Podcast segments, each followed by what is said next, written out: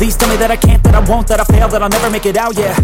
Please tell me all the bad, never good, fill my head full of. I've yet to see the Barbie movie, but I came across this article on Pop Sugar where they discuss Barbie's transition into becoming more human. In the transition process, Barbie's now walking on flat feet, and imperfections like cellulite are becoming more noticeable for the formerly perfect Barbie. Cellulite has long been a cause of making women feeling self conscious about wearing shorts, which has led to several different topical treatments, laser procedures, injectable treatments, among others, to eliminate it, costing customers billions each year. Welcome to the Workout Nerd Out. I'm Julio Lopez. I'm a certified strength and conditioning specialist, a certified personal trainer with over eight years of experience in personal training, and I also have my master's degree in nutrition. Today we're going to talk about the basics behind what is cellulite, what can be done about it, and battling the social stigma attached to cellulite. Let's go. First off, it's estimated that 80 to 90% of women have cellulite. So if you're among those that have cellulite, that pretty much just means that you're a normal person. And in the 20 to 20% of women that lucked out without having cellulite, I'm pretty sure they have a thing or two that has them feeling self-conscious. What causes cellulite? While this is not yet completely known, contributors to its presence includes genetics, estrogen levels, and body fat percentage, among other factors. Men are not widely affected by cellulite, but it is still possible because of low androgen levels, hypogonadism, and treatments for prostate cancer. Cellulite is simply subcutaneous fat, which is a type of fat that's lying just underneath the skin. This type doesn't really concern health professionals because it's far from the organs, unlike visceral fat, which has been directly linked to life-threatening chronic health diseases. Going back to the 1978 study by Nürnberger and Moeller, it was discovered that the second layer of skin, the dermis, is thinner for women than it is for men, which contributes to one of the reasons why cellulite is more visible for females. Another reason why cellulite is more prevalent for women than it is for men has to do with the fact that subcutaneous fat is compartmentalized. For women, the fibrous septa that separates the fat below the skin is in a vertical pattern, whereas for men, it's more in a crisscross pattern.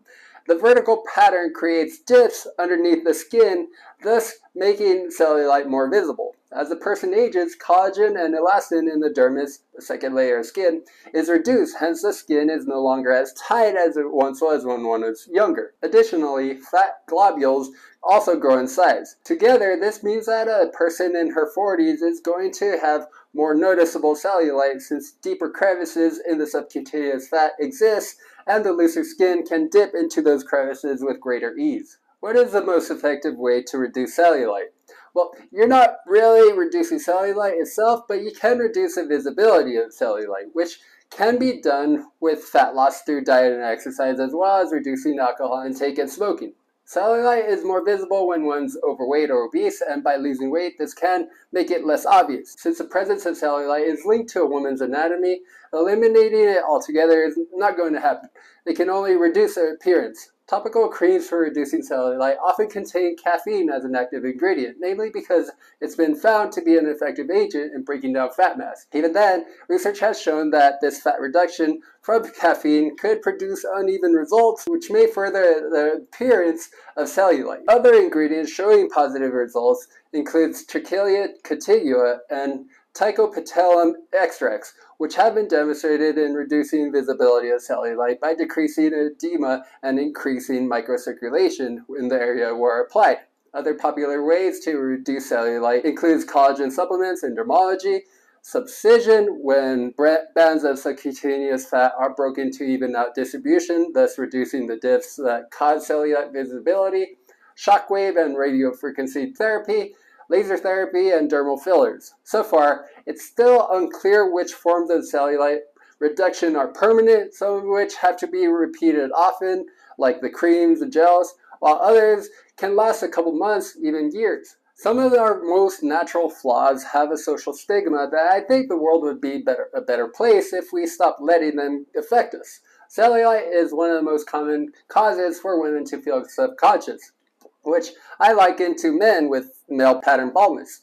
But both are totally normal, and yet we allow ourselves to be embarrassed of something that's pretty much written in our genetic makeup, and there's nothing that we can do about it. The fact that 80 to 90% of women have some level of visible cellulite basically just means that they're normal people. In conclusion, we shouldn't begrudge anyone who does use a topical cream or goes in to get a procedure to reduce their cellulite. And we should also refrain from ridiculing others where their cellulite is unavoidable. Reducing the stigma of cellulite and simply be kinder to other people, whether it's family members or random people on the street, we can make the world a much better place without doing that. That does it for today's Workout Nerd Out. If you have any questions, feel free to leave it in the comment section. Don't forget to hit the like and subscribe button.